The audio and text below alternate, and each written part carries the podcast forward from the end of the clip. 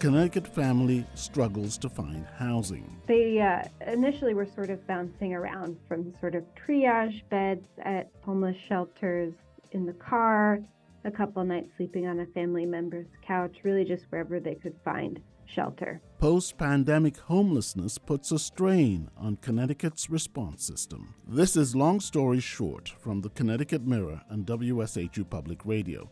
Ginny Monk is the Connecticut Mirror's children's issues and housing reporter. Her article is titled Family Homelessness in Connecticut is Increasing.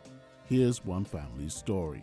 I'm Ebong Udoma from WSHU Public Radio. You can read the stories we feature at ctmirror.org and wshu.org. More to come after this.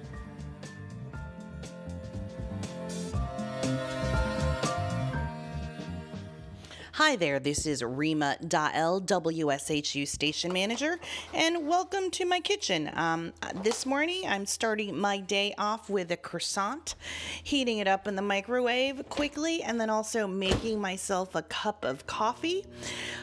But I just want to take a moment to ask for your help and support to keep the stories that you hear on our air, the news, and the music you rely on going.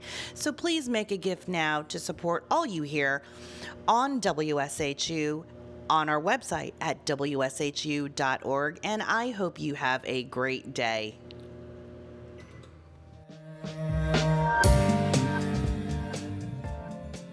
Hello, Ginny. Let's talk about the family your story is focused on. Brandy Radford and her children, wisdom and knowledge. How did they become homeless? So they became homeless after moving up to Connecticut from Tennessee. They had been living in an apartment. Brandy and, and Wisdom and Knowledge were living there with Brandy's oldest daughter, who's 20 years old and struggling with an opioid addiction. So she started exhibiting some sort of troubling behaviors and the landlord said you know she needs to be out of the apartment. I don't want this happening. And brandy was worried that she would overdose on the streets and sort of just tried to keep the family in the apartment but they wound up with an eviction notice on june 1st and they initially ended up in living in the car? They did. They uh, initially were sort of bouncing around from sort of triage beds at homeless shelters in the car a couple nights sleeping on a family member's couch, really just wherever they could find shelter. You say here that we have a system in place in Connecticut to deal with this, but um, it's strained. The response system to this type of situation is strained. Could you tell us a little bit about what the system is and why we're having such a problem now? Sure. So, Connecticut sort of stands out with its homelessness response system in that we have what's called a coordinated system of entry, meaning that the shelters are fairly communicative with one another in trying to end homelessness, get families in shelter and in rapid rehousing or other housing assistance programs quickly. Particularly with family homelessness, they'd sort of gotten that number way far down. Families were rarely homeless in Connecticut, and, and when they where the, the system was able to get them into shelter. That was pre pandemic.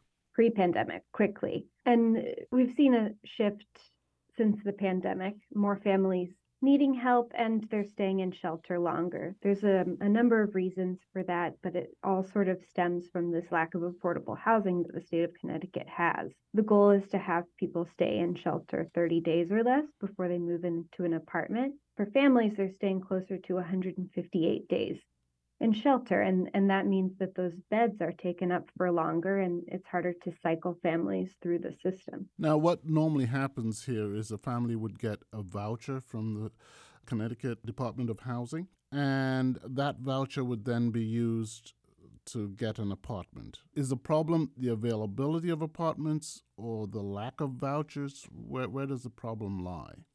So i'd say most homeless service providers would say it lies in the lack of available apartments. They are saying that they're seeing instances in which families will receive a voucher, but they're not able to find an apartment to use it at.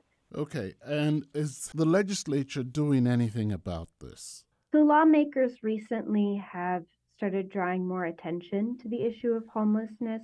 Um, there was a, a, rather large press conference of some legislative leaders in the housing sphere here in Hartford they're indicating that they're going to work on offering more funding to the homelessness response system in the upcoming session. And this was something that lawmakers considered. Uh, service providers were asking for 50 million for the homeless response system uh, for a few different things, supporting the 211 system, annualizing cold weather funding, and they received 5 million. They asked for 50 and received 5.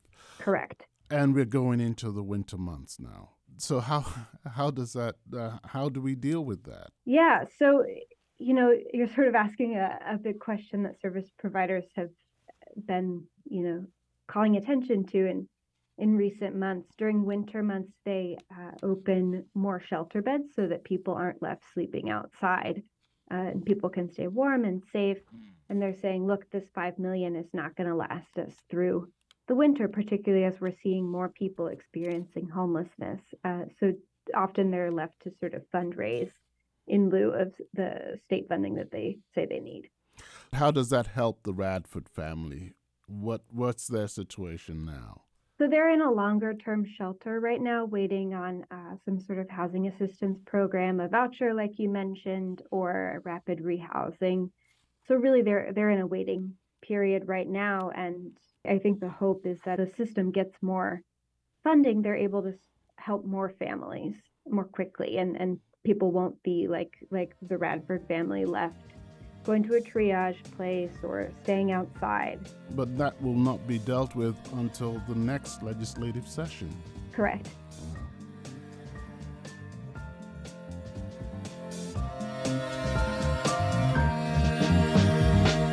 Long Story Short is hosted by me, Ebong Udoma, and produced by Molly Ingram.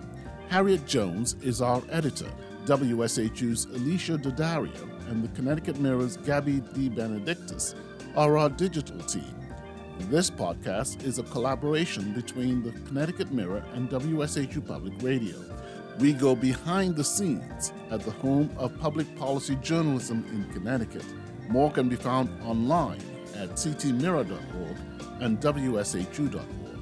Our episodes can be found wherever you get your podcasts.